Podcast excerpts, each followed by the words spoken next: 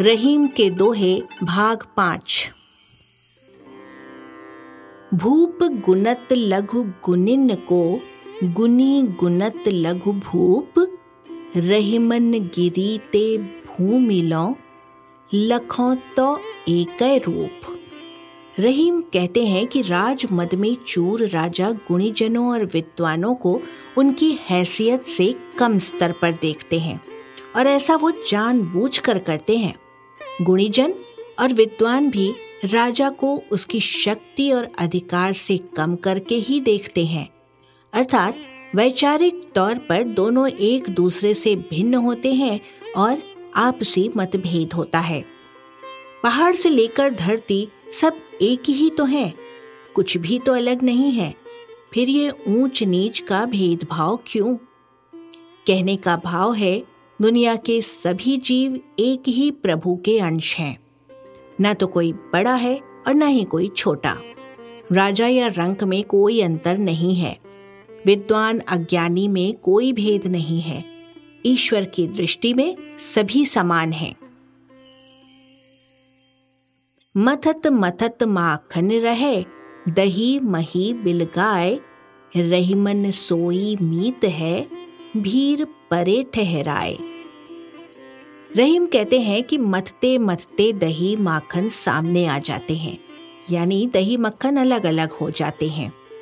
मंथन से पहले मक्खन का कहीं अता पता नहीं था, लेकिन मंथन के बाद मक्खन ऊपर आ गया। कहने का भाव है जो अच्छे दोस्त होते हैं, वे सुख के दिनों में नज़र नहीं आते हैं। पर जैसे ही आप पर कोई मुसीबत आती है, वे आपकी मदद के लिए तन, मन, धन के साथ हाजिर हो जाते हैं। सच्चे मित्रों का स्वभाव मक्खन की तरह होता है। महीनब सर पंजर कियो, रहीमन बल अवशेष, सो अर्जुन वैराट घर, रहे नारी के भेष। रहीम कहते हैं कि महाधनुर्धर अर्जुन ने खांडव वन में आग लगाई। फिर आग को इंद्र द्वारा की गई वर्षा से बुझने से बचाने के लिए अपने बाणों से धरती और आकाश के बीच एक पिंजरा सा बना दिया। उसी अर्जुन को अज्ञातवास काल में राजा विराट के यहाँ नारी रूप में रहना पड़ा। कोई नहीं जानता भाग्य का लेख कब किस तरह का जीवन जीना पड़ जाए। कहने का भाव है, प्रारब्ध का भुगतान इंसान को ही करना पड़ता है। बुद्धिमानी इसी में है कि हालात से समझौता कर लिया जाए।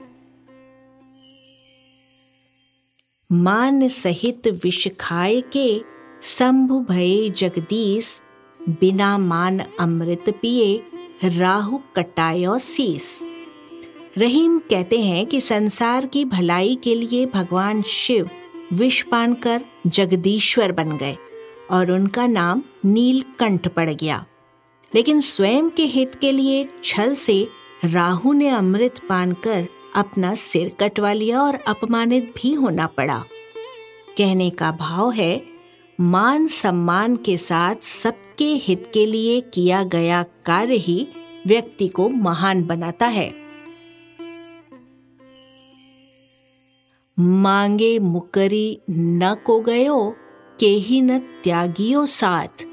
मांगत आगे सुख लहयो, ते रहीम रघुनाथ। रहीम कहते हैं कि मांगने पर कौन नहीं मना कर देता है? मांगने पर किसने नहीं साथ छोड़ दिया? वो तो एक राम ही है, जो मांगने वाले को देखकर खिल उठे। जिसने भी मांगा, उसे ही गले से लगा लिया और उसका कभी साथ ना छोड़ा। कहने का भाव है, मांगना ही है तो भगवान राम से मांगो। इंसान से मांगने पर तुम्हें क्या मिलेगा? कुछ भी तो नहीं। याचना प्रभु राम से करो और उनके द्वार पर ही जाकर याचक बनो।